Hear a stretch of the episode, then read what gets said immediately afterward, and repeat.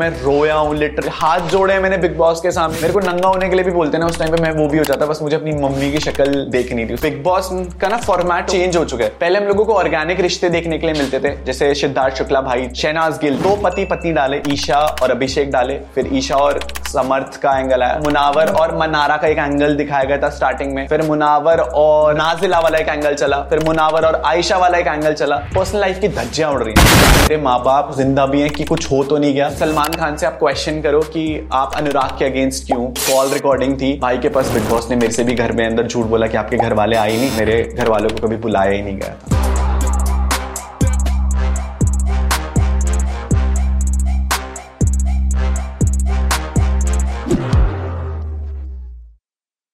Hello and welcome to एल podcast और आज हमारे साथ है UK zero seven Anurag Babu भैया। यार कितने सारे नाम है। ये बड़ा प्यारा लाडला बच्चा है। बाबू भैया यूके राइडर अनुराग और भी ब्रो से ना? अरे बाप लेकिन अभी बहुत सारी बातें करनी है। सबसे पहले बिग बॉस शो से इतना प्यार क्यों है? अ, ये आपने गलत क्वेश्चन पूछ लिया। बोलो बिग बॉस शो से इतनी नफरत क्यों है निकलने के बाद? हमने जब से आप निकले हो देखा जगह जगह इतना प्यार दे रहे हो आप बिग बॉस को कभी लाल आँखों से कभी भरी आँखों से कभी बिखरे बाल। क्या अनुराग मतलब ऐसा धोखा मतलब ऐसा क्यों? बिग बॉस ने जो प्यार मेरे को शो के अंदर दिया है वही मैं उन्हें शो के बाहर आकर के दे रहा हूँ एक्चुअली आज अनुराग मैं बोल रही हूँ पॉडकास्ट में ऐसे नहीं कि हम गए बिग बॉस में हम तो कभी कभी वन ऑफ़ जाते हैं। लेकिन आप पहले हो जो इतना दुखी होके निकले हो पता? कुछ कुछ लोग दुखी होके निकले वो बोले नहीं। You are the first person जो आके बोल रहा है बात कर रहा है कि भाई मेरे को ये ये गलत लगा जो कि सही है बिकॉज़ रियलिटी शो है आपको भी हक है बोलने का। मैं बिग बॉस में जब गया था तो मैं यही सोच करके गया था कि ये रियलिटी शो है ना आपको एक अपनी रियल पर्सनालिटी Yes. दिखानी है। सी हम लोग बहुत कॉमन बैकग्राउंड फैमिली से आते हैं। भाई हम लोग को टीवी देख मैं आप दोनों को देखता था टीवी में सो यू नो लाइक आज ये पॉडकास्ट दे रहा हूँ तो मेरे लिए बहुत नई चीज़ें थी उस टाइम जब मैं शो में गया था। मैंने आप दोनों को जब शो में देखा ब्रो मेरी मम्मी बहुत बड़ी फ़ैन है आपकी भारती जी एंड हर्ष भाई। सो so, मेरे लिए एक परसेप्शन था कि जैसे आप हो आपको वैसे ही दिखाना है राइट मैं वो कैमरे के लिए कुछ नहीं कर सकता था उस शो के अंदर कि भाई फेक रो दिया फेक गुस्सा कर दिया फेक लड़ाई कर दी। क्योंकि कभी टीवी करा ही नहीं था ज़िंदगी में। एक अपॉर्चुनिटी मिली अब तक यूट्यूब पे वीडियोस बना रहा था। एक अपॉर्चुनिटी मिली कि भाई टीवी पे आना है। तो मैंने कहा भाई ये तो अच्छा डिसीज़न है ज़िंदगी का। जब शो के स्टार्टिंग का यू नो हफ़्ता क्या कहा यार क्या मज़ा आ रहा है? इतने सारे कैमरेज हैं मम्मा बहुत प्राउड होगी टीवी में देख करके बट आते आते मिड में ऐसा ऐसी चीज़ हो गई थी मैंने कहा यार क्यों ही ये डिसीज़न ले लिया बिग बॉस में आने का? सब कुछ अच्छा चल रहा था अच्छा खासा लोग प्यार कर रहे थे कमा रहा था. बट फिर एक पॉइंट आ गया था मैंने कहा भाई अब ना हो पा रहा ज़िंदगी में कि इतनी सारी चीज़ें झेल ली थी। फिर जब शो के बाहर निकला उसके बाद जो प्यार पहले यहाँ मिल रहा था वो प्यार अब यहाँ से और इससे भी बाहर से प्यार तो बहुत करते हैं। हमें भी बहुत प्यार हो गया था अनुराग से जब हमने बिग बॉस देखा था। और मेरे को एकदम सादा आम इंसान है। सच में ये आम इंसान है क्योंकि हम जो जितने भी यूट्यूबर हैं अब तो मैं भी यूट्यूबर हूँ हम बड़े आम इंसान होते तो हमें सच दिखाने की बहुत आदत होती। लेकिन बीच में जब ये बड़ा परेशान हो गया एकदम अरे बहुत की याद आ रही तो हम बड़े सैड हो गए थे यार। और हमारे लिए बस इतना ही होता है कि कोई बंदा गलत थॉट में डिमोटिवेट ना हो जाए। बिल्कुल। सो यू नो बहुत सारे सच शो से निकलने के बाद मैंने लोगों को बताए थे कि ऐसे सब मेरे साथ हुआ। आपको वो दिन याद है जब आप दिवाली बैश में आए थे और आपने मेरी मम्मी की वीडियो के लिए कितना रिक्वेस्ट करा था। बहुत सारे व्यूअर्स को पता नहीं होगा बट उस टाइम पर सबसे पहले मेरी वीडियो दिखाई गई थी। स्टार्टिंग में को बोला गया था कि आप ये टास्क करो। नाचने वाला टास्क हुआ था जिसमें मैं नाचा था। अच्छा बोला भी गया था हाँ, आपको? बोला भी गया था कि. आप नाच के दिखाओ और वो मैं मेरे को डांसर नहीं आता। मैं डांसर नहीं हूँ तो मेरे को जो हाथ पैर फेंकने आए इंटरनेट पे मैंने वो लाइक यू नो कर दिया उस शो में। मेरे को बस ये था कि उस पॉइंट पर मेरी मम्मी की वीडियो दिखा दो यार मैं बहुत परेशान हो रखा था उस शो के अंदर। And I remember both of you आपने मुझे इतना इतना सपोर्ट करा। सबकी वीडियो आ रही थी और अनुराग के मेरे को ऐसे हो रहा था कि हाँ भी इसकी वीडियो है हमें बताया गया इसकी क्यों नहीं दिखा रहे? वो देख रहे थे कि एंड में वो रह और मैंने और फिर मैंने ना बोल भी दिया। मैंने बोला अनुराग की वीडियो लेकिन तब भी प्ले नहीं हुई क्योंकि वो फ्लो में एंड में ही प्ले करनी थी और वो तरसा रहे थे उस चीज़ को लेकर के और वो चीज़ मैं वो तरसना प्यार बन गया लोगों को। बिल्कुल मतलब जितना मेरे को तरसाया गया परेशान किया गया आज वो लोग हैं जिन्होंने मेरे साथ वो चीज़ फेस करी है उस मोमेंट पे। मैं मुझे आई रिमेम्बर भारती जी आपने एक चीज़ बोला था कि दिखा दो यार अब इसकी वीडियो अब नहीं हो हाँ, पा रहा। बोला दिखा दो यार इसकी वीडियो क्योंकि मैं रोने लग गई थी मेरे को बहुत हो गए थे हम। सबके इमोशनल वीडियो थे किसी का बच्चा आ रहा था किसकी मम्मी ऐसा ऐसा हो रहा था कि अभी दिखा दो यार। एंड पता है मेरे से क्या झूठ बोला गया था? सबसे मेरे को उस दिन भी दो झूठ बोले गए थे। पहला झूठ ये बोला कि आपके मम्मी ने वीडियो भेजी ही नहीं। जब सलमान सर अंदर आए थे ना सलमान सर ने पहला मेरे को बोला अंदर आते ही कि भाई आपकी वीडियो नहीं आई है और आपके घर वालों ने वीडियो भेजी नहीं। तो सोचो मेरे लिए कितना मुश्किल था उस पॉइंट पर ये सुनना कि मेरे मम्मी ने क्यों नहीं वीडियो भेजी? उससे उस उस उस पॉइंट तक मुझे ये नहीं पता था कि अ, मेरे घर वाले शो पर भी नहीं आए। ये बात की बात है जब मेरे को बाद में बताया गया कि आपके घर वाले शो पर नहीं आए। बट उस पॉइंट पर मेरे से ये झूठ बोला गया कि आपकी मम्मी ने आपके लिए वीडियो भेजी ही नहीं। पहला झूठ ये। फिर इतना जब कुछ रिक्वेस्ट कर रहा था मैं उन लोगों से कि मेरी वीडियो दिखा दो मेरी मम्मी की वीडियो दिखा दो। उसके बाद दूसरा झूठ जो उन्होंने बोला वो ये था कि आपकी वीडियो भेजी बट करप्ट हो गई। यू रिमेंबर आपने ही मेरे को एक चीज़ बोली थी उस पॉइंट पर कि अनुराग शो वाले बोल रहे हैं कि आपकी जो वीडियो आई है वो करप्ट हो गई है। जब ये कह रहे थे कि अरे अनुराग की चला तो क्योंकि मैं करप्ट हो गई। मैंने आँखों में देखा और मेरे को लगा कि चला दो यार। मैं कहा, दे देना वीडियो, चला ना सबकी तो चला रहा है, उसकी भी चला दे। नहीं सर करप्ट हो गई है। मैं भी चुप हो गया।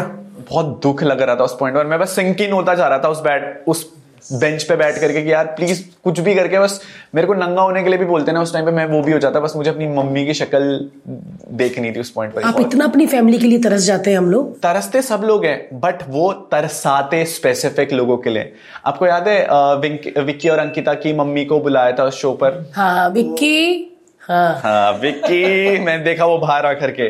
उनकी मम्मी मम्मी आई थी दोनों आई की। थी। तो हमें घर में किसी को बताया नहीं गया था कि ऐसा कुछ है। एंड एक्टिविटी जोन में उनकी मम्मियों की आवाज़ आ रही थी। तो मैं बस बाहर बैठ करके सुन रहा था ये सोच रहा था कि यार अब ये बोलेंगे कि अनुराग अब आप भी कन्फेशन रूम में और अब अब आप भी अपनी मम्मी से बात कर सकते हो।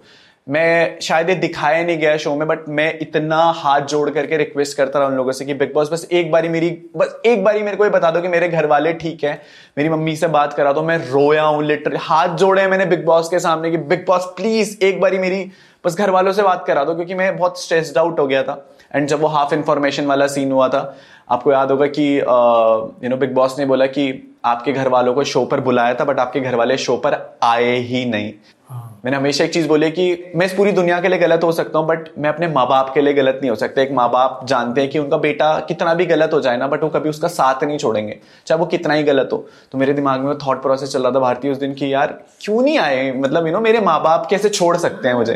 तो ये हाफ़ इन्फॉर्मेशन मेरे को दी गई बट रियालिटी जब मैं शो से बाहर आया, मुझे तब पता लगा कि बिग बॉस ने कभी मेरे घर वालों को कॉन्टैक्ट ही नहीं करा था। और ये बात बोली थी कि आप आओ, सलमान खान से आप क्वेश्चन करो कि आप अनुराग के अगेंस्ट क्यों? तो मेरे को भी अंदर एक झूठ बोला गया, मेरी फैमिली को भी एक झूठ बोला गया बट उस पॉइंट पर मीडिया का मैं बहुत बड़ा सपोर्ट देना चाहूँगा यू नो मीडिया ने मेरी फैमिली को रीच आउट करा, वो कॉल रिकॉर्डिंग थी भाई के पास कि उनकी एक्चुअली क्या कॉन्वर्सेशन हुई थी एंड उसके बाद पता लगा कि यू नो बिग बॉस ने मेरे से भी घर में अंदर झूठ बोला कि आपके घर वाले आए नहीं, और बाहर मेरे घर वालों को कभी बुलाया ही नहीं गया था। और आपने जब बोला कि प्लीज़ बता दो मेरे घर वालों के, ठीक तो है? क्योंकि यही चिंता होती है। शो हार जीत तो चलता रहता है। क्या घर में सब ठीक है? वो भी नहीं जवाब देते मैंने जब ये क्वेश्चन पूछा था ना कि बिग बॉस बस इतना बता दो कि बात भी मत करो, बस इतना बता दो कि क्या मेरे मम्मी पापा ठीक है बाहर? तो बिग बॉस ने मना कर दिया कि नहीं, हम ये चीज़ नहीं बता सकते। मेरे को ऐसा फील हुआ उस टाइम कि यार, बताया नहीं शो के अंदर कभी। मेरे मॉम डैड यू नो बहुत मेडिकल इश्यूज़ से गए मेरे पापा को ब्रेन स्ट्रोक पड़ा था दो बारी यू नो लाइफ में। और मैं उस टाइम दुबई में था तो मेरे घर वालों ने मुझे इसलिए नहीं बताया उस पॉइंट पर क्योंकि उन्हें लगता था कि हम अनुराग को बताएँगे तो अनुराग यू नो काम करने गए। अभी अपने पीक पर है करियर के और अगर हम इसे बुलाएँगे तो फिर कहीं ना कहीं मेंटली स्ट्रेस्ड आउट हो जाएगा यार कि मुझे अब काम पे ध्यान नहीं देना। तो मेरे दिमाग में उस थॉट के बाद जब ये बोला कि तेरे घर वाले नहीं आए तो मेरा सबसे पहला थॉट ये था कि क्या मेरे माँ बाप मतलब यू नो ज़िंदा भी हैं कि कुछ हो तो नहीं गया। शायद इस वजह से ना आए हो मेरे साथ क्योंकि मुझे पता है मेरे माँ बाप ने मेरा हमेशा साथ दिया है। बट उस पॉइंट पर क्या क्या नहीं सोचा मैंने उस रात को। हाँ यार और वो उस घर में आपको सिर्फ़ बुरे ख्याल आते हैं। सब बुरे मतलब आप कुछ अच्छा नहीं सोच सकते। उस रात को ना मैं बाथरूम में जाकर के तीन घंटे रोया हूँ कि भाई बस मैं, ब- मैं नीचे बैठा हुआ था बाथरूम में और मैं बस ऐसा हाथ जोड़ करके बस ये बोल रहा था कि महादेव जी, मेरे घर वालों को सही रखना अच्छा रखना मॉम डैड सही हो। मेरी मम्मा का मैं आपको एक इंसिडेंट बताऊँगा। मेरी मम्मा का ना ऊपर वाले जॉ में एक बार इन्फेक्शन हो गया था एंड उसके बाद मम्मा का पूरा जॉ रिप्लेस हुआ है। ऊपर के जितने भी दांत है ना, वो सारे रिप्लेस हुए थे। मैं उस टाइम उड़ीसा राइड पर था। मेरी मम्मी ने पापा ने मेरे को वो चीज़ बताई नहीं कि इतना सब कुछ हो गया। क्योंकि वो मैंने वही बोला ना उनको लगता था कि हमारा लड़का राइड पर गया काम पर गया बाइक चला रहा है बाइक चलाते हुए कोई टेंशन हो गई तो कहीं इधर उधर कुछ एक्सीडेंट ना हो Yes, जाए ये हो जाए। तो वो नहीं चा- वो चाहते थे कि बस मेरा बेटा बाहर है वो काम पे फोकस है और मेंटली स्ट्रेस्ड आउट ना हो। तो जब बिग बॉस ने बोला ना कि आपके घर वाले नहीं मना कर दिया इस शो में आने से, मैंने क्या क्या नहीं सोचा है कि मेरी मम्मी कैसी होंगी, पापा कैसे होंगे, मेरा भाई कैसे होंगे। एक कंटेस्टेंट ने मेरे पास आकर के ये चीज़ बोली कि यू नो जो दिवाली वाला वीडियो था ना, उसमें तेरा भाई नहीं दिखाया गया। तो क्या पता तेरे भाई के साथ कुछ ना हो गया हो ये कोई ऐसा कैसे बोल सकता है यार? बहुत कुछ बहुत कुछ हुआ है जो वो सुनने सही कहा यार वो सुनने के बाद अभी मेरे भी ऐसा ऐसे रोंगटे खड़े हो गए कि यार मैं ये सुन लेता अपने परिवार के बारे में तो दीवार क्या कर ले आदमी मतलब? उसके बाद जब ये चीज़ें हो रही थी मेरे साथ तो उसके नेक्स्ट दिन ये स्टेटमेंट मैंने बोली थी तब। मैंने कोई घमंड में ये स्टेटमेंट नहीं बोली थी कि भाड़ में गया बिग बॉस भाड़ में गया शो जब ये चीज़ें हो गई तो मैंने अगले दिन ये स्टेटमेंट बोली थी। मैंने कहा भाड़ में गया शो भाड़ में गया प्लेटफॉर्म मेरे लिए मेरे लिए मेरे खुद मैं इंपॉर्टेंट हूँ मेरे माँ बाप इंपॉर्टेंट है मेरे लोग इंपॉर्टेंट है। yes. एंड मैं शो को छोड़ करके जा रहा हूँ। और उसका नैरेटिव ये सेट कर दिया गया कि मैंने वो चीज़ घमंड में बोली थी।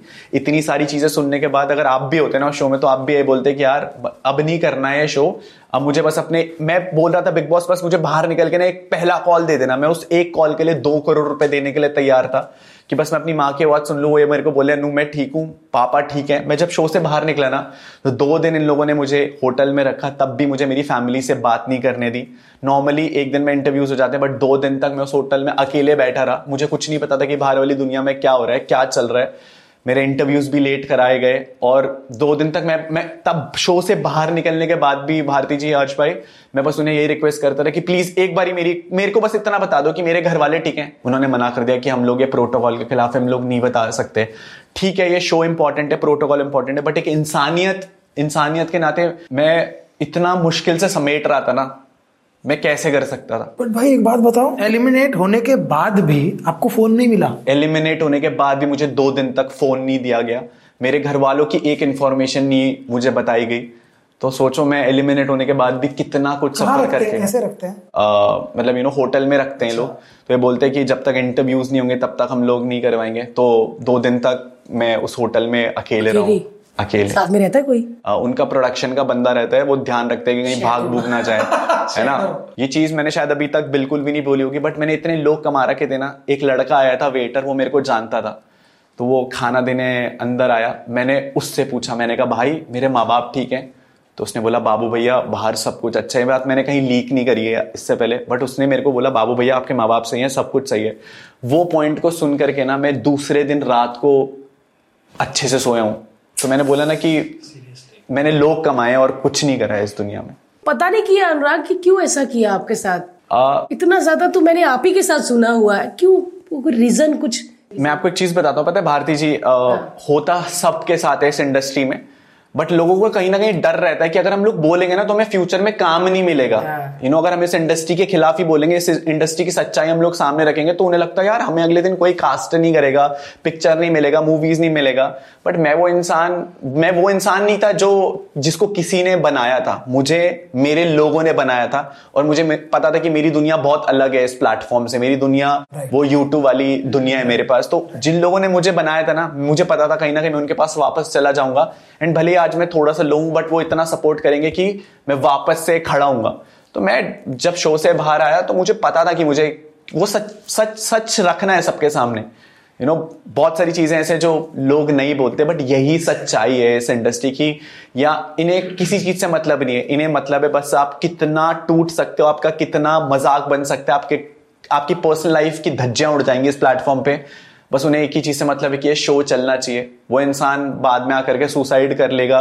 मैं जब उस दो दिन उस होटल में था ना, जो डोर कबर्ड होता है ना तो यहाँ पर ना उसका वो रखा हुआ था यू नो लॉकर वाला सेफ़ तो मैं जब पागल हो गया था दो दिन और बैठ करके, किसी से बात नहीं हुई थी तो मैं उस कबर्ड में गया और उस कबर्ड में ना मैं ऐसे बैठ करके बस सोच रहा था कि यार, ये सब कुछ खत्म हो जाए जल्दी से। और मैंने वो कबर्ड बंद कर लिया था। तो जब खोलता हूँ ना तो लाइट खुलती थी उसकी कबर्ड की और पूरे होटल के रूम से बैठ करके मैं उस कबर्ड में ना ऐसे बैठा हुआ था। ये सोच रहा था कि बस क्या ही चल रहा है बाहर दुनिया में और बस चाहता था कि यार सब कुछ खत्म हो जाए। यू नो मैं उस कबर्ड में ऐसे बैठ करके कोने में बैठा रहा आधा एक घंटा मैंने बहुत सारी चीज़ें सोची। तो मैं उस मेंटल ट्रॉमा में था कि मैं बस ये चाहता था कि कोई मैं किसी से मिलूं ना किसी को देखू ना बस मैं अपने माँ बाप के पास चले जाऊँ। जितने भी आजकल हमारे यूट्यूबर्स हैं हमारे भाई बहन जो लगे पड़े हैं कि हमें मौका मिल जाए एक बार बिग बॉस में या किसी और शो में जाने का अनुराग क्या कहोगे? करना चाहिए। इट्स नॉट कि आपको बिग बॉस नहीं करना चाहिए बट मुझे ऐसा लगता है कि बिग बॉस का ना format over the period of year बहुत चेंज हो चुका है। पहले हम लोगों को ऑर्गेनिक रिश्ते देखने के लिए मिलते थे जैसे सिद्धार्थ शुक्ला भाई थे शहनाज गिल थी इन लोगों के ऑर्गेनिक इनको ऑर्गेनिकली एक रिश्ता मिला है. But but over the period of time makers को शायद ये लगा कि भाई अब तो ये लव एंगल चल रहा है तो हम कहीं ना कहीं लव एंगल डालने की कोशिश कर देते हैं। इसलिए इस बार दो पति पत्नी भी डाले। आप देखो दो पति पत्नी डाले फिर उसके बाद ईशा और अभिषेक डाले फिर ईशा और समर्थ का एंगल आया फिर अब यू नो मुनावर और मनारा का एक एंगल दिखाया गया था स्टार्टिंग में। फिर मुनावर और नाजिला वाला एक एंगल चला फिर मुनावर और आयशा वाला एक एंगल चला। तो इस शो पर पर्सनल लाइफ की धज्जियाँ उड़ रही हैं। बट आपको लग रहा है अनुराग जैसा आपके दिमाग का हाल हुआ है अंदर और भी किसी के दिमाग का ऐसा ही हाल हो रहा होगा? आप अभिषेक को देखो। अभिषेक किस लेवल से जा रहा है? वो पागल हो चुका है यार अंदर। उसको पता भी नहीं कि बाहर वाली दुनिया में क्या चल रहा है। जो इंसान एक मेंटल डिप्रेशन से गया है यू नो जो एक मेरे को बोलना नहीं चाहिए बट जितना मुझे शो में पता लगा कि वो पागल खाने रह कर क्या है। कोई उस चीज़ का मज़ाक बना रहा है नेशनल टेलीविज़न पे वो डिप्रेशन में गया। आप सोच रहे हो हम लोग क्या कर रहे हैं? हम लोग टीवी के लिए एक शो के लिए बस किसी के मेंटल आदमी हाँ। बन गए हम। मतलब मज़ा आता है ना देखने में कि ये पागल बोल रहे हैं ऐसे नेशनल टेलीविज़न पे। वो रो रहा है बेचारा। और वो रो रहा है ऐसे डर के। मैं भाई नेगेटिविटी कितनी बिकती है? बहुत बिकती है नेगेटिविटी आप रोला आँसू दिखाओगा। चैनल उधर रुक क्या हुआ? रुक ही रही है। उधर ही रुक जाएँगे। इसीलिए तो कॉमेडी शो आते नहीं है। कॉमेडी शो आने चाहिए लोगों का दिमाग खुश रहो। और उस पर कंबल डाला ये किया वो किया फिर उसका थप्पड़ बज ही जाएगा। दो थप्पड़ और लगाने चाहिए थे। Exactly. शो से बाहर आता ना इज़्ज़त के साथ बाहर आता। यार उसके बाद नहीं और उसके बाद वो सॉरी बोल रहा है।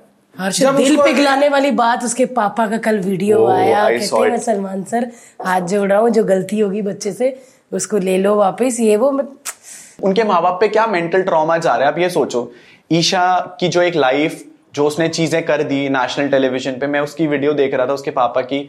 वो बोल रहे हैं कि यू नो हमारी बेटी को बस वापस भेज दो। क्योंकि यू नो अब वो बच्चे हैं। उन्होंने नेशनल टेलीविज़न पे किस कर दिया समर्थ ने हाथ डाल दिया उसके गलत जगह यू नो इधर उधर वो वीडियोस में देखा इंटरनेट पे। उन्हें लग रहा है कि ये सब कुछ मज़ाक है। बट एक माँ बाप को जो एक शर्म सर झुका करके जब बाहर चलना पड़ता है ना जब सोसाइटी बोलती है कि आपकी बेटी क्या कर रही है नेशनल टेलीविज़न पे आपके बेटे ने क्या कर दिया?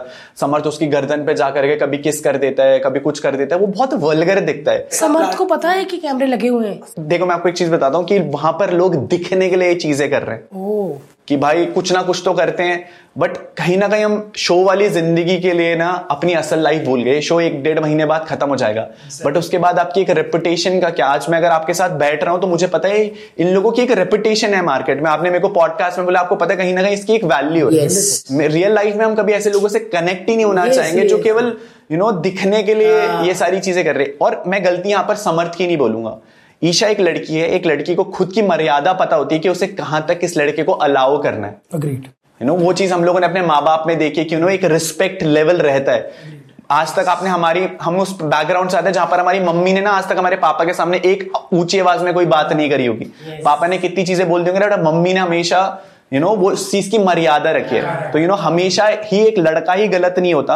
एक लड़की को भी एक मर्यादा रखनी पड़ती है। क्योंकि अगर लड़की मना कर दे ना तो कोई ऐसा लड़का नहीं जो दोबारा हाथ कोशिश लगा कर करके आँख भी उठा के नहीं देख सकता। और ठीक है आप कपल हो बट आपको नेशनल टेलीविज़न पे पता होना चाहिए कि आपके माँ बाप ये चीज़ें देख रहे हैं। मेरी बहन अगर ऐसी चीज़ कर रही होती ना तो मैं उसे मॉरल वैल्यूज़ नहीं देता कभी कि बहन तू नेशनल टेलीविज़न में जाके ये सारी चीज़ें कर। आपका बॉयफ्रेंड है मेरी है छोटी बहन भव्या अपनी सगी बहन नहीं है बट अपनी बहन से बढ़कर है। आज तक उसकी एक हिम्मत नहीं हुई कि वो फ़ोन कॉल में मेरे सामने किसी लड़के से बात कर ले क्योंकि उसे पता है कि क्या मर्यादा है। पता नहीं कौन सी ऑडियंस को ये अच्छा लगता है बट ये जो किस करना ये सब ऑडियंस भी इंजॉय नहीं करती। अगर ऑडियंस इंजॉय करती तो ओटीटी में किस करने के बाद आकांक्षा को एलिमिनेट नहीं करती ऑडियंस बिल्कुल। और आप ये चीज़ देखिए कि यू नो बिग बॉस एक फैमिली शो था। मैं अपने माँ बाप के साथ बैठ करके वो सारी चीज़ें देख ही नहीं सकता हूँ। ये शो इस लेवल तक गिर चुका है जहाँ पर फ़र्क ही नहीं पड़ रहा है कि ऑडियंस माँ बाप बच्चे देखते हैं। इस प्लेटफॉर्म को बिग बॉस को एक बहुत बड़ी ऑडियंस थी जो अब तक फॉलो करते हुए आ रही थी जहाँ पर माँ बाप ये शो अपने बच्चों के साथ देखते थे। क्या आज की डेट पे कोई भी माँ बाप अपने बच्चों के साथ ये शो देख सकता है? बिल्कुल नहीं। Right right it's not about only about relationship आप ये चीज़ भी देखिए कि नो कहीं ना कहीं ये शो एक ऐसा मैसेज भेज रहा है मार्केट में कि भाई तुम एक लड़के हो मुनावर जैसे और तुमने तीन चार लड़कियाँ रखी हुई हैं रिलेशनशिप में तो तुम एक स्टड कहला कहला रहे हो। जब ईशा के साथ ये सीन हुआ था ना तो एक सोसाइटी ने उसे एक यू नो कैरेक्टर लेस करके एक इमेज घोषित कर दी थी कि भाई तेरे दो बॉयफ्रेंड थे। कब जबकि ईशा ने कभी नहीं बोला कि उसके दो बॉयफ्रेंड थे। उसने हमेशा एक्सेप्टेंस दी है कि अभिषेक मेरा एक्स बॉयफ्रेंड है और समर्थ के साथ भले ही उसने एक्सेप्ट नहीं करा क्योंकि वो डर गई थी। बट उसने कभी झूठ नहीं बोला। उसके बावजूद तो हम उस पॉइंट पर है सोसाइटी में जहाँ पर जब लड़की ये चीज़ करती है ना तो हम उसे कैरेक्टरलेस घोषित कर देते हैं। और मुनावर जैसा लड़का जो एक पॉइंट पर कभी नाजिला के साथ वो दो झूठ बोल, दो महीने झूठ बोल करके आया कि ये मेरी गर्लफ्रेंड है बार, उस लड़की की रेपुटेशन का क्या?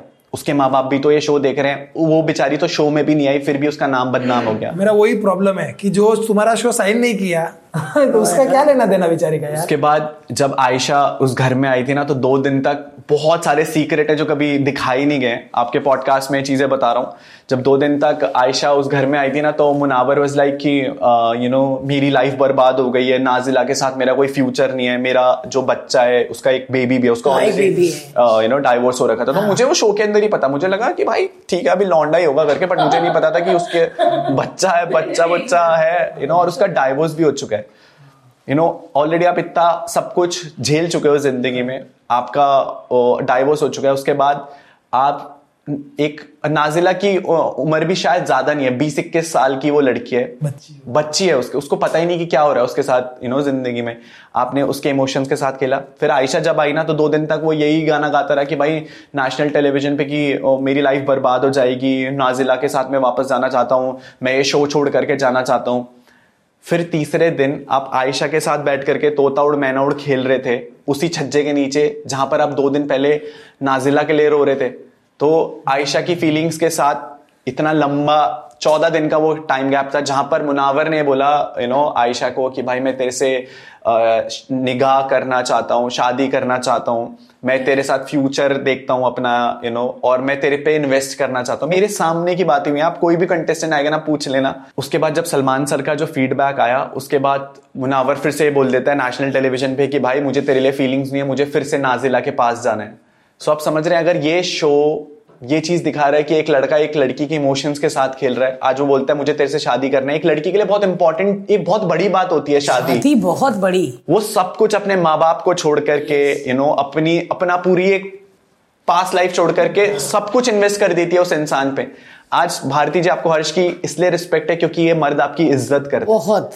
उसे वो शादी का शब्द पता है, उसका वो शादी का मतलब पता है, उसे उस शादी वर्ड का रिस्पेक्ट पता है। बट आज की डेट में, मेरे को बताओ, इस शो के बाद लोगों को क्या इन्फ्लुएंस आ रहा है कि भाई तुम लड़कियों के इमोशंस के साथ खेल रहे हो और तुम उन लड़कियों के साथ इमोशंस में खेल करके स्टड बन जाते हो। लड़कियाँ सुसाइड क्यों करती है? बहुत ऐसे पॉइंट है जो शायद अपफ्रंट आकर के किसी ने नहीं बोले होंगे बट आधी लड़कियों ने तो बताई भी नहीं है चीज़ें। मैं आयशा के लिए ऑफ़ बोलना चाहूँगा, मैंने उसे बोला, मैंने कहा, ब्रो, तेरे में बहुत गट्स है। तू इतना सब कुछ झेल करके, तू नेशनल टेलीविज़न पे अगर ये चीज़ कर रही है, बोल रही है, तू दिखा रही है, तू एक एग्ज़ाम्पल सेट कर रही है अगली लड़कियों के लिए कि ऐसे लड़कों के साथ उनका पर्दाफाश कर रही है नेशनल टेलीविज़न पे। एंड मैं मानता हूँ, आयशा के कहीं ना कहीं एक अपॉर्चुनिटी थी कि भाई, देखो अपॉर्चुनिटी सबको चाहिए ज़िंदगी में। एक आयशा ने मेरे साथ एक यू नो कॉन्वर्सेशन करी थी जिसमें उसने बताया था कि यार, मैं अपने घर में अकेली लड़की लड़कियों कमाने वाली, उसका भाई शायद यू नो नेवी में कोई जॉब करता है तो मुझे उस चीज़ के बारे में ज़्यादा आइडिया नहीं था बट उसने बताया था कि नो मैं अपने पापा को एक कार दिलाना चाहती हूँ, मेरे घर में मेरे पे घर वालों के पास कार नहीं है। जो भी सब कुछ घर में है, वो ई e का है। तो यू नो वो कहीं ना कहीं वो एक अपॉर्चुनिटी लेकर के आई थी कि यार, मैं वो लड़की बनूँगी, मैं अपने घर का बेटा बनूँगी जो अपने घर के लिए वो कमा करके दूँगी। उसको नहीं पता था कि मुनावर जैसे लड़का उसके कैरेक्टर की धज्जियाँ उड़ा देगा। आज की डेट में आप मेरे को बताओ, आयशा का तो मज़ाक बन चुका है नेशनल टेलीविज़न पे। उसकी जो फीलिंग जिस स्टेट से वो गई है ना, मैंने उसे अपने हाथों में उठा करके मेडिकल रूम में पहुँचाया। हाँ भाई, वो सच्ची बेहोश होती है। होती है मतलब हो जाती है। बहुत। तो वो कितना बेहोश हुई थी वो? वो हुई थी तीन चार बारी बेहोश हुई थी। ऐसा ठक करके गिरती है ना आदमी की मतलब दो तीन बारी सर फूटने से बचा है नो गमले के पास वो बेहोश हो जाती है। कभी आप सोचो उसका सर सुर फूट जाए। हाँ। उस उस लड़की ने जितनी हिम्मत दिखा करके वापस उस प्लेटफॉर्म पे आई है ना मतलब उसके लिए बहुत इज़्ज़त है। रिस्पेक्ट है उस लड़की के लिए कि यू नो इतना सब कुछ झेलने के बाद उसने अपनी बात रखी। उस प्लेटफॉर्म पे। और आज भी मैंने निकलने से शो से निकलने के बाद ये चीज़ बोल दी थी कि मैंने कहा आज मुनावर बोल रहा है कि मुझे तेरे लिए फीलिंग्स नहीं है मुझे नाजिला के लिए फीलिंग है। फिर उसके साथ बैठ करके तोता उड़ मैना उड़ खेल रहा खेल रहा होगा और आज भी वो वही कर रहा है। क्योंकि मुनावर को पता है कि अगर मैं आयशा को दबा करके नहीं रखूँगा तो वो मेरी कुछ ऐसी बोली थी आयशा ने बातें कि तेरी कुछ ऐसी बातें जो अगर मैं इस नेशनल टेलीविज़न बोलूँगी तो तेरे कैरेक्टर की धज्जियाँ उड़ जाएँगी। ऑलरेडी धज्जियाँ उड़ चुकी हैं इससे ज़्यादा बातें क्या ही बोलेगी? आप इतना बोल दो ना कि तेरी ऐसी बातें हैं तो लोगों को पता चल गई वो ऐसी बातें। भाई आप जब अंदर थे एक चीज़ देखकर मुझे बड़ा वो लगता था जब भी आपको डांस करने बोलते थे आप एक भोले इंसान की तरह डांस कर लेते थे और उसको फिर जोकर का टैग देकर मीम्स बनते थे। बिल्कुल। इनिशियल एक दो बार मैं भी हाँ हंस पड़े हाँ ठीक है। फिर देखा कि वो एक रेज की तरह आने लग गए। और फिर आपकी ब्रो सेना ने कुछ ऐसा काम किया जो आज तक हमने कभी नहीं देखा था। हाँ। अमेजिंग काम प्लीज़ बताइए। जब हम शो कर रहे थे तो ये वीडियो वाले दिन यू रिमेम्बर जब फ़र्स्ट ये जोकर वाला मीम उसी दिन से ट्रेंड हुआ था जब आप दोनों शो में अंदर आए थे हाँ, हाँ. ये उस वाली वीडियो का पहला क्लिप हाँ, था। हाँ क्योंकि ये पहले नाच चुके थे। मैं मैं डांसर नहीं हूँ यार बट मैं अपनी माँ का चेहरा देखने के लिए ना मैंने नेशनल टेलीविज़न पे अपने हाथ पैर फेंकने शुरू कर दिया। मैंने कहा यार बस मैं वो कॉम्पिटिशन जीत जाऊँ और मेरी को मेरी यू नो मम्मी की वीडियो देखने के लिए मिल जाएगी और आप दोनों उसका लाइव प्रूफ हो क्योंकि आप वहाँ पर थे। ये साइड ऑफ़ द स्टोरी कभी दिखाया ही नहीं गया नेशनल टेलीविज़न पे राइट कि उस टाइम हम लोग क्या फील कर रहे थे। सो so, उस पॉइंट पर मैं तो बस हाथ पैर फेंक करके अपनी मम्मी की वीडियो के लिए एक झलक के लिए बस तरस रहा था कि प्लीज़ मैंने हाथ पैर भी जोड़ लिए थे। मेरे को मैं बोलता ना अगर मेरे को वो चड्डी में आने के लिए भी बोलते ना मैं वो भी कर देता क्योंकि मुझे उस टाइम मम्मी को देखना था। बट लोगों को ये साइड ऑफ़ द स्टोरी कभी पता ही नहीं थी कि मैं वो क्यों कर क्यों कर रहे थे? Exactly exactly. मेरे को इतना तरसा दिया गया था जब वो वो मीम उसी पोस्ट से वायरल हुआ था। तो लोगों ने बाहर बिना ये साइड ऑफ़ द स्टोरी जाने एक मीम रेट शुरू कर दिया कि भाई ये जोकर है यू नो इसको ये फनी है बहुत। मुझे ये चीज़ उस टाइम नहीं पता लगी। जब मैं बाहर आया ना तो मैं एकदम शॉक हो गया था कि ये ये चीज़ें हो चुकी हैं क्या हुई है मेरे साथ चीज़ें अंदर? एंड क्या नैरेटिव बाहर दिखाया गया? और आपको पता है सबसे पहला जो पोस्ट वायरल हुआ था वो पोस्ट जियो सिनेमा या शो के एंड से कोई यू नो जोकर वाला ये रील वहाँ से शो के पेज से हाँ, वायरल हुआ था। प्रोमो प्रोमो डालते प्रोमो ना? Yes. प्रोमो से वायरल हुआ था। जब सब लोगों ने मुझे जोकर घोषित कर दिया था कि भाई ये तो बहुत फनी है यू you नो know, ये ये अपना मज़ाक बनाने वहाँ पर गया है। मैंने जो चीज़ें सही है ना वो वो शायद अब शो से निकल के बाहर आई हैं। बट उस टाइम मैं अपनी ब्रोसेना का बहुत मैं मैं उनके पैर धोके भी पीऊँगा ना तो भी मैं नहीं मैं उनका कर्ज नहीं अदा कर सकता क्योंकि पता है लाइक आपको पता होगा जब एक सेलिब्रिटी का फैंडम होता है ना तो वो फैंस शायद तब तक ही रहते हैं उस सेलिब्रिटी के साथ जब तक उसका अच्छा पीरियड चल रहा होता है Yes. Right. जब तक आप फ़ेमस हो जब तक आपको यू नो इज़्ज़त मिल रही है तब तक आप लोग right. आपके साथ खड़े रहेंगे बट असली फैंस वो लोग होते हैं जो आपके अच्छे टाइम में तो आपके साथ खड़े रहते हैं आपके बुरे टाइम में भी आपके साथ खड़े रहते हैं पूरा इंटरनेट जोकर मीम से वायरल हो चुका था। सब लोग मुझे जोकर जोकर घोषित कर रहे थे। मेरी टीम का एक बंदा है दुष्यंत। उसने मेरे को बताया था कि यू नो उस टाइम पर ब्रो सेना ने क्या करा पता है आपको? ब्रो सेना ने ये चीज़ एक्सेप्ट कर ली कि हाँ अगर हमारे बाबू भैया जोकर है जो, जो मेरे मैंने मेरी एक फाउंडेशन है यूको ज़ीरो सेवन फाउंडेशन जिसमें मैं अपनी यूट्यूब अर्निंग का फोर्टी परसेंट डोनेट करता हूँ। हम लोगों ने उस यूके ज़ीरो सेवन फाउंडेशन से यू नो लोगों को एम्प्लॉयमेंट दिया है। बहुत सारी ऐसी स्टोरीज मिल जाएँगी, मैं फ्लेक्स नहीं करना चाहता बट एक एक स्टोरी मैं शेयर कर देता हूँ। एक आंटी आई थी हमारे पास, उन्होंने मुझे एक लेटर लिख करके मेरे घर के लेटर बॉक्स में डाल दिया था। उन्होंने मेरे को कहा था कि, अनुराग, मुझे पच्चीस हज़ार रुपये एक डोनेट कर दो, क्योंकि मुझे ना एक फ़ूड ट्रक लेना है, और उनके हस्बैंड नहीं थे घर में, और उनके दो बच्चे थे जिन्हें कॉलेज ज्वाइन करना था बट उनके पास इतने पैसे नहीं थे कि वो अपनी बच्चों की फ़ीस भर सके। सो वो लेटर उन्होंने मेरे को डाला तीन पेज का वो लेटर था।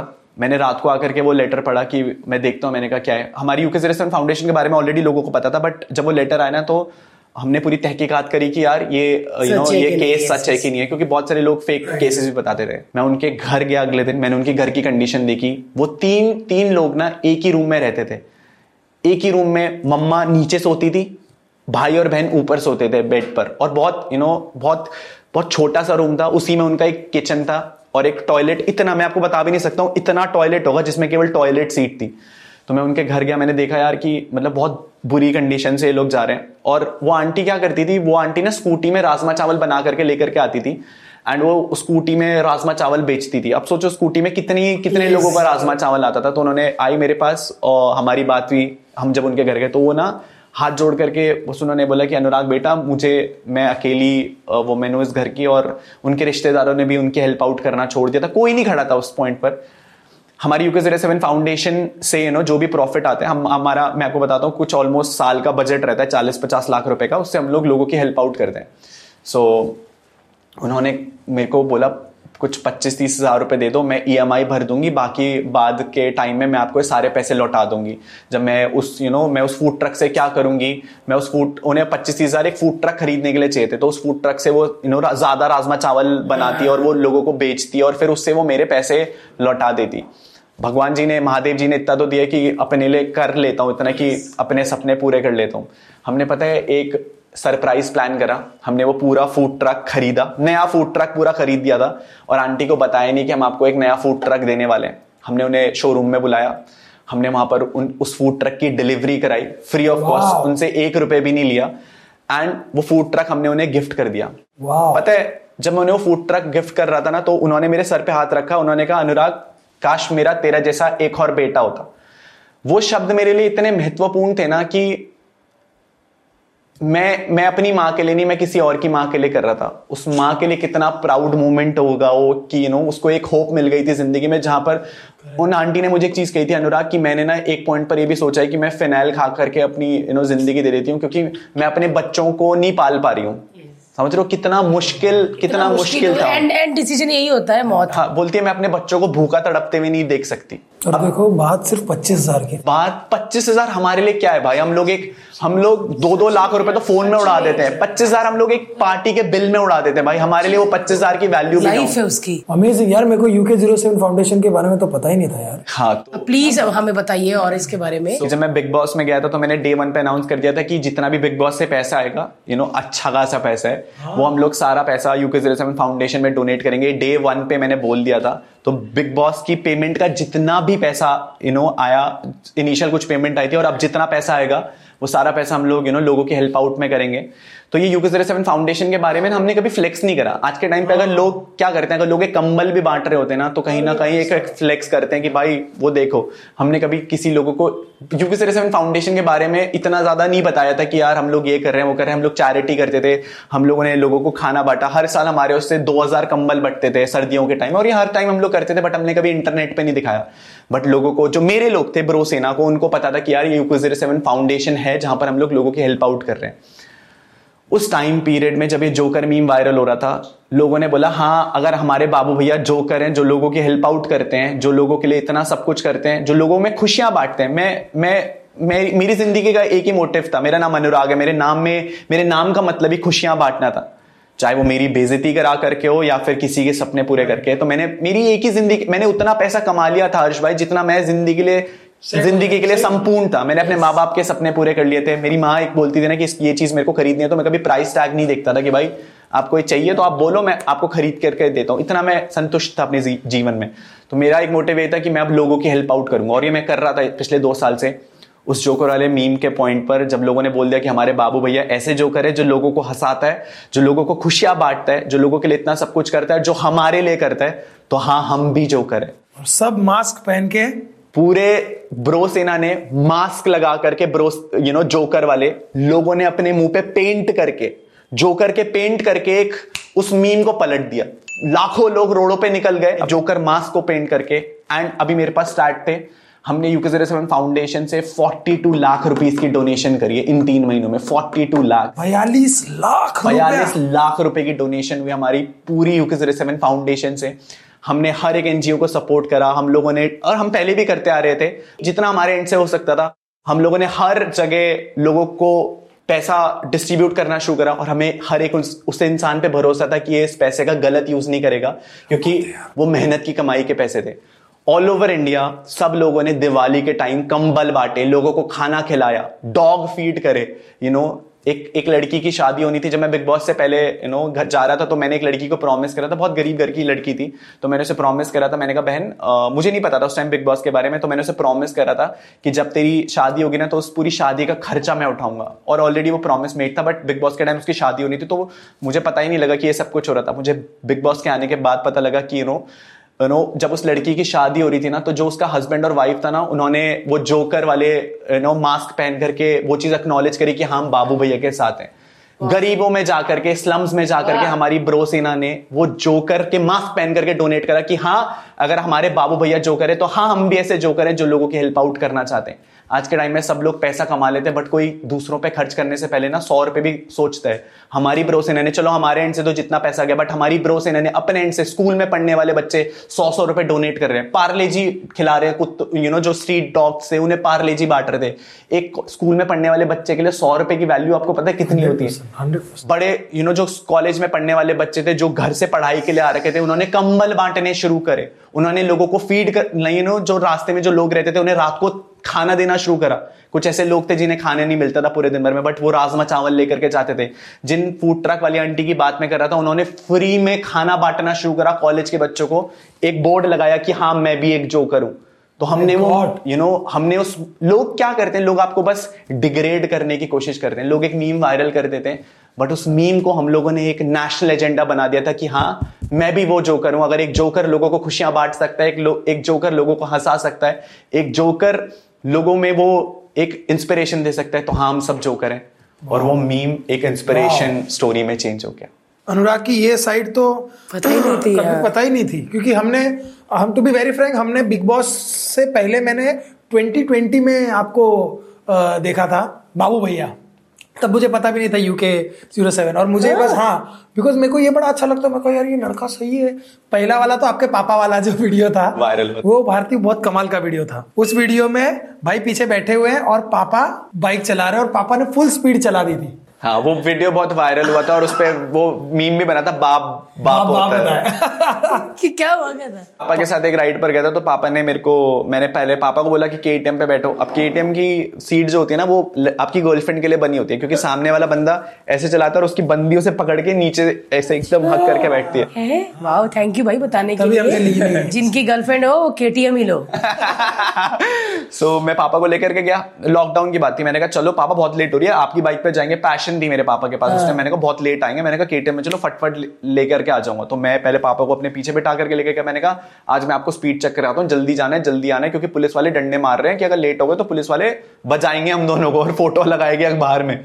तो मैं गया आधे रास्ते तक तब तक लॉकडाउन इनिशिएट हो गया था। तो पापा ने मेरे को कहा तू तेज तू अब तू बैठ पीछे अब मैं तेरे को घर जल्दी पहुंचाता हूँ। तो पापा ने वो एक्सेलेटर ना 120 से नीचे रखा ही नहीं और मेरी इतनी मेरी इतनी हालत खराब हो रही थी पीछे बैठ करके कि पापा बस रुक जाओ इससे तेज मत चलाओ मर जाएँगे दोनों।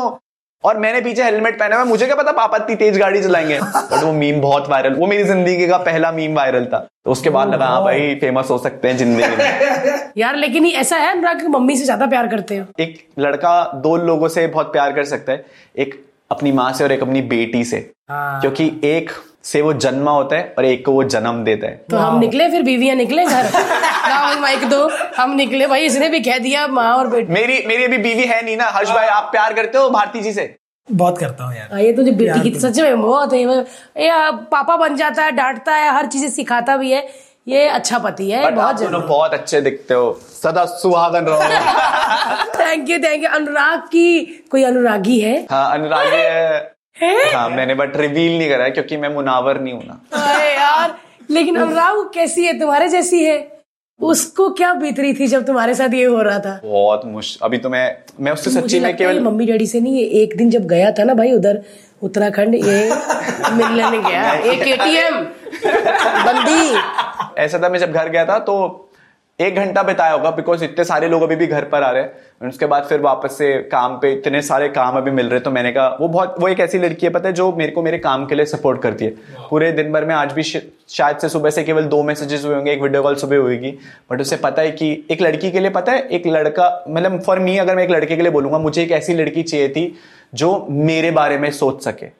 यू नो वो at the end of the day अगर मैं उससे पूरे दिन भर भी बात ना करूँ ना उसे पता है मैं काम में बिज़ी तो उसको कहीं ना कहीं पता रहता है कि काम कर रहा है। वो at the end of the day आके मेरे को नहीं बोलती कि यू नो अनुराग तूने सुबह से मेरे को कॉल क्यों नहीं करा? तूने मेरे से बात क्यों नहीं करी? मेरे को बोलती कि अनुराग आज क्या हुआ? आज किन लोगों से तू क्या मिला क्या काम करा? तो आपको एक ऐसी लड़की चाहिए भारती जैसी। हंड्रेड पर वो बंदी पहाड़ की है। सीधे पहाड़ से। यार मैंने ये देखा कि जो पहाड़ के लड़के होते हैं उनको पहाड़ की लड़कियाँ अच्छी लगती है। जैसे जुबीन भाई आए थे जुबीन नोटियाल वो कहते मैंने जब शादी का पूछा, कहते, करूँगा तो पहाड़ की लड़की से वहाँ पे है और उसी से करूँगा. यार भाई, पहाड़ों में क्या मेंटेलिटी बड़ी सही होती? है बिकॉज़ मैं बहुत लोगों से मिला हूँ, मेरे को बड़े सही लगते हैं। ऐसा क्यों? उत्तराखंड के लोग ना बहुत ज़्यादा सिंपल होते हैं। हम लोगों ने, हम पहाड़ी लोग हैं, हम अपनी यू नो अपनी वाइब में, हम जन्नत में रहते हैं तो हम लोगों को भाई, यही ज़िंदगी है और यही सुकून है। तो हम लोगों ने ज़्यादा दुनिया देखी नहीं होती। है मैं आपको सच्चाई बताता हूँ। मैं भी जब शो पर आया था तो मैंने भी नहीं देखा था, यार टीवी के लोग कैसे करते हैं? मैं आज, अभी भी मैं सेलिब्रिटीज से मिल रहा हूँ। आप लोगों को मैं टीवी पे देखता था। आपके साथ बैठना, आपको टीवी से देखने तक के सफ़र से लेकर के, आपके साथ बैठ करके यू नो एक पॉडकास्ट करना, आपके साथ काम करना मैं बहुत लंबी जर्नी तय करके आऊँ यू नो मैं जब बिग बॉस में भी गया था तो मुझे लग रहा था यार क्या कर रहे हैं लोग यहाँ पर? ये ऐसे कैसे कर रहे हैं? क्योंकि मुझे नहीं मेरे को तो यही बोल के भेजा था कि रियलिटी शो है तो जैसे हो वैसी रहो मैं वैसी था। अब लोग लड़ते थे और मैं पीछे बैठ करके कॉफ़ी भी पी रहा था। मैंने कहा क्यों लड़ रहे हो तुम लोग? अंडों के लिए अंडों के लिए कौन लड़ता है राइट हाँ बट तो अंडों के लिए? हाँ अंडों के लिए बटर के लिए। यहाँ पे तो किसी भी बात पे झगड़ा हो सकता है। लो ठीक है, आपको खाना नहीं मिल रहा, मेरे को भी खाना नहीं मिला बट मैं कभी ऐसा लड़ा नहीं हूँ कि भाई झपट, छीना झपटी मैंने रियल लाइफ में नहीं करी तो मैं वहाँ टीवी के लिए क्या करता कि भाई तू ला मेरा पोहा, मैं मुँह में डाल कर भग रहा हूँ। तुमने इसीलिए नहीं किया, अनुराग, शायद तुम बाहर लोगों को खाना खिलाते हो ना तुमको पता है भूख क्या होती है, इसीलिए तुमको लगा कि ये लड़ रहे हैं, इनको दे दो पहले। मैं चाय पी रियल ज़िंदगी में भी ऐसा नहीं है भारती की मैं ये चीज़ें मैंने फेस नहीं करी हैं। हम सब उस पॉइंट से गए हैं जहाँ पर हम लोग भूखे सोए हैं राइट Yes. तो हमें पता है कि वो भूख की मेहनत क्या रहती है। बट कभी उस चीज़ के लिए नीच पना नहीं दिखाया कि भाई तेरा पेट तेरा छीन के खाऊँगा। तेरा छीन के खाऊँगा। हमारी नीयत कभी खराब नहीं थी हम हम कॉमन लोग हैं हम मिडिल क्लास लोग हैं। हमारे बड़े सपने नहीं रहते बट हमारी नीयत कभी खराब नहीं रहती। एग्जैक्टली एग्जैक्टली पहाड़ी लोग ऐसे ही होते हैं एकदम सिंपल सोवर अपना अच्छा अपना अच्छा हो रहा है ओके बट अगर आपका भी अच्छा हो रहा है ना तो हम उसमें खुश हैं। हाँ। आपको पता है पूरे सीज़न में मेरे लिए केवल एक एक्टिविटी कराई गई थी वो ईशा वाले टास्क के लिए जहाँ पर मुझे उसे रोस्ट करना था। मैं वो एक्टिविटी जीता था। मेरे को वो पूरे सीज़न में एक ही एक्टिविटी मिली। बट फिर भी मैं पूरे सीज़न ना बाकी लोगों के लिए तालियाँ बजाता था कि मैंने कहा चलो तुम तुम तुम्हें दिख रहे हो तुम हमारे लिए कर रहे हैं। मेरी केवल एक शिकायत थी कि भाई बस मुझे भी दिखा देते मुझे भी एक अपॉर्चुनिटी दे देते अपने आप को दिखाने की आज मुझे अपॉर्चुनिटी मिल रही है तो मैं अपने आप को एक्सप्रेस कर रहा हूँ राइट यस यस बिल्कुल।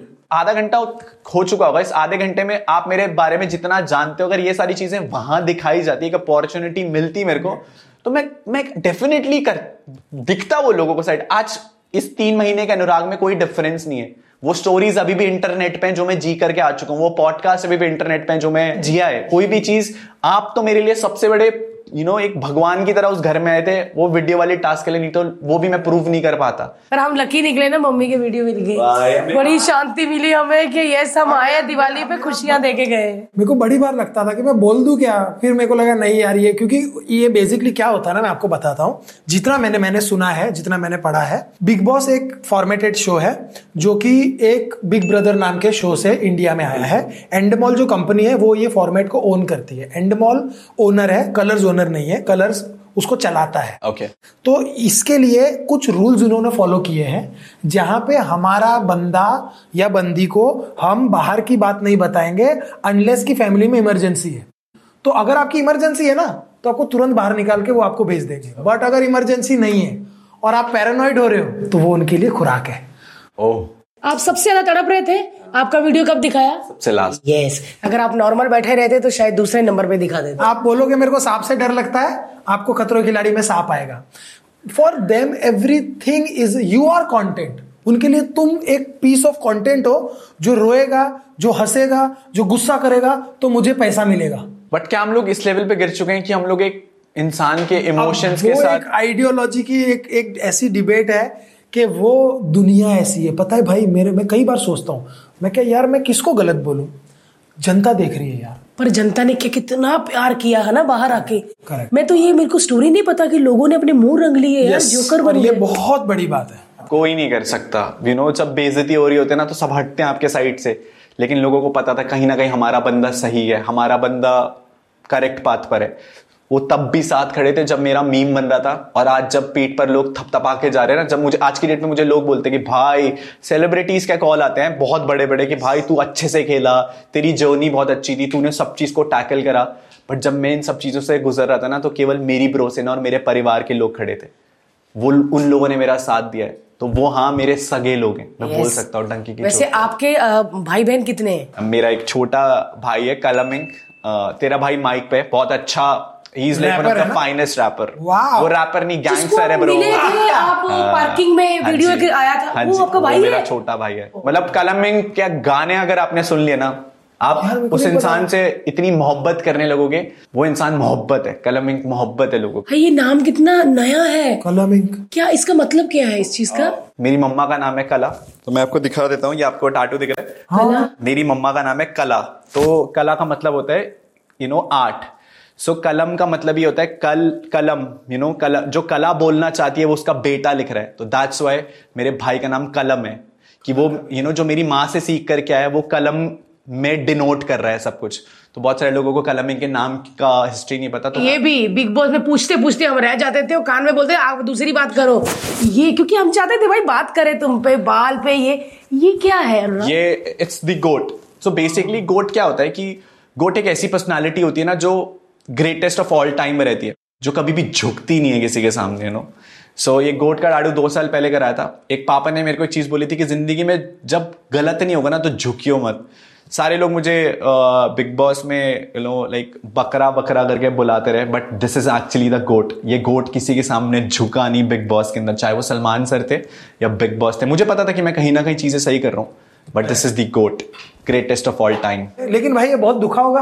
हाँ ये बहुत दुखता है। ये हाँ ये एक ऐसा एरिया ऐसा तो नहीं हुआ कि सिंक बने फिर तुमने कहा कि नहीं भाई मेरा रहन दो दर्द बहुत झेले है ज़िंदगी में तो। कितना टाइम लगा इसको? इसको करने में एक घंटा लगा था बट बहुत पेनफुल है। आपकी दिमाग की नसें ऑलमोस्ट फट जाती है। ये वाले एरिया में टाटू कराना मेरी पूरी बॉडी में टाटू एक्चुअली बट मेरे भी है टैटू इसलिए मेरे को पता है कि भाई वो दर्द ना हालत खराब करने वाला ये वाला एरिया बहुत मुश्किल है टाटू करवाने के लिए तो कोई भी टाटू कराने भी चाहे। देखो। हाथों पे कितने हाँ ऐसे लग रहा है कि जस्ट मैं अभी टी शर्ट रंग के आया हूँ अपनी। हाँ यार सबसे सबसे अच्छे टाटूज ये वाले होते हैं। ये वाले टाटूज आप देख रहे हो? ये टाटूज ये वाइकिंग के क्या है भाई ये सब? ये सब ये एक्चुअली क्या रहता था? मैं मैं ट्रैवल ब्लॉगर हूँ तो मैं अलग अलग स्टेट में ट्रैवल करता था तो यही आइडियोलॉजी वाइकिंग्स में होती थी। वाइकिंग्स एक ऐसी कम्युनिटी थी पुराने जमाने में। बंजारे हाँ जो ट्रैवल करते थे और वो एक नई जगह जाकर के एक नया हुड को रिप्रेजेंट करते थे। सो so, पुराने बहुत पुराने सदी की बात कर रहा हूँ तो उसमें जब एक ट्राइब दूसरे ट्राइब से मिलता था जैसे हम आज मिल रहे हैं एक क्रिएटर दूसरे क्रिएटर से मिल रहा है तो हर एक ट्राइब का एक सिंबल हुआ करता था। So this is what it represent wow so it means कि फॉर एग्जांपल अगर आपके पास इतने हैं तो आप इतने ट्राइब से कनेक्टेड इतने ट्राइब से कनेक्टेड हो। आज मतलब आइडिया कॉन्सेप्ट वो है। It's all about meeting new people नया ट्राइब क्या बात है। राइडर अब क्या करोगे? कहाँ जाओगे और क्या करोगे? Because I am sure audience को अब देखना है कि भाई क्योंकि क्या अभी करने आप धूम थ्री वाले ऋतिक रोशन हो गए। अभी मुझे नहीं लगता कि बाइक पे निकल भी पाओगे। क्योंकि लोग आपको जफिया पपिया कर करके लाल कर देंगे। अभी क्या सीन है? भारती जी मतलब मैं आपको बता दूँ जब मैं शो से पहले अंदर गया था तो लोग प्यार करते थे पहचानते थे लोग। बट अभी लोग जानते हैं। बिग बॉस एक ऐसा प्लेटफॉर्म है मैं तारीफ़ मैंने हमें मैं तारीफ़ भी करता हूँ इस प्लेटफॉर्म की। बिग बॉस एक ऐसा प्लेटफॉर्म है जो आपको उस जनता तक पहुंचाता है जो आपको एक्चुअली में जानना चाहती है। यस भले ही वो जनता मुझे बिग बॉस के अंदर नहीं जान पाई बट आज वो जनता मुझे बिग बॉस के बाहर जानती है। वही जनता। यस यस तो बिग बॉस ने एक मुझे एक ऐसी मेरी जनता थी पहले से बट उसने मुझे 140 करोड़ लोगों के सामने एक्सपोज कर दिया कि भाई हाँ ये बंदा रियल है। आज की डेट में मैं अपने वीडियोस के कमेंट सेक्शन पढ़ता हूँ ना सब लोग यही बोलते हैं कि हाँ यू नो अनुराग तू बहुत एक रियल कंटेस्टेंट था तूने कैमरे के लिए कुछ नहीं करा। और यही रियलिटी थी। मैंने कभी कैमरे के लिए ना मैं रोया हूँ ना मैं हंसा हूँ।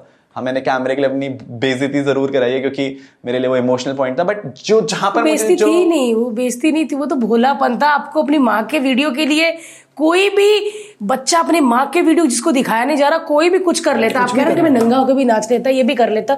ये भी भाई वो टाइम ही ऐसा था कि सबके वीडियो हो रहे थे मेरा हो नहीं रहा एंड करप्ट हो गया। वो चीज़ें थी। But I am really glad कि मैं उन लोगों से मिल पाया हूँ जिन लोगों ने कहीं ना कहीं उस दिन वो चीज़ें सही है मेरे साथ। देखा है कि what I was going through नहीं तो ये सच्चाई कभी लोगों के सामने आती भी नहीं। हम मैं इतनी बड़े इंडस्ट्री के खिलाफ बोल रहा था कि ये चीज़ें हुई हैं।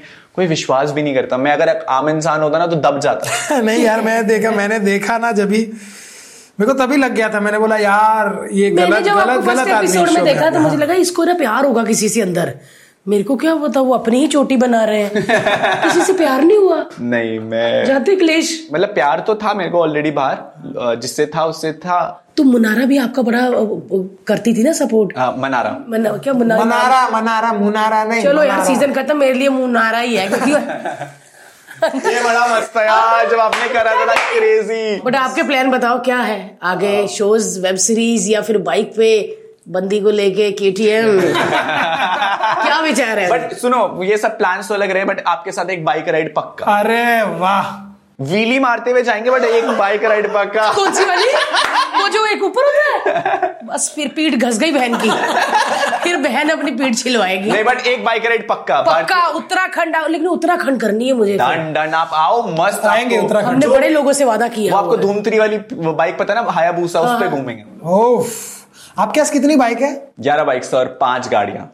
और गर्लफ्रेंड इको ही ना ऐसे तो मतलब तेरा गर्लफ्रेंड कौन कौन सी बाइक इसको कुछ हो गया। तो ऐसा है। मेरे को बाइक का बहुत शौक है लेकिन ये लेने नहीं जो भी मेरा एक सपना था कि मेरे को ना अपना वो ड्रीम गराज बनाना है। सो मैंने केटीएम से शुरू करा था। उसके बाद आपने जो भी सुपर बाइक किसी भी पिक्चर में देखी होगी ना मेन सेगमेंट की सुपर बाइक्स हमारे पास है। We have KTM we have BMW Hayabusa you know Z X ten R Kawasaki Ducati Panigale V four S एक बाइक मुझे सजेस्ट करो ना कौन सी मुझे बाइक लेनी चाहिए? आप हायाबूसा हायाबूसा एक ऐसी बाइक है हाँ बहुत मज़ा आता है। आप आओगे ना हर्ष भाई हम लोग एक राइड पर चलेंगे मस्त। एक बाइक हम बाहर दीजिए। भाई, किसी किसी किसी किस चलानी वो?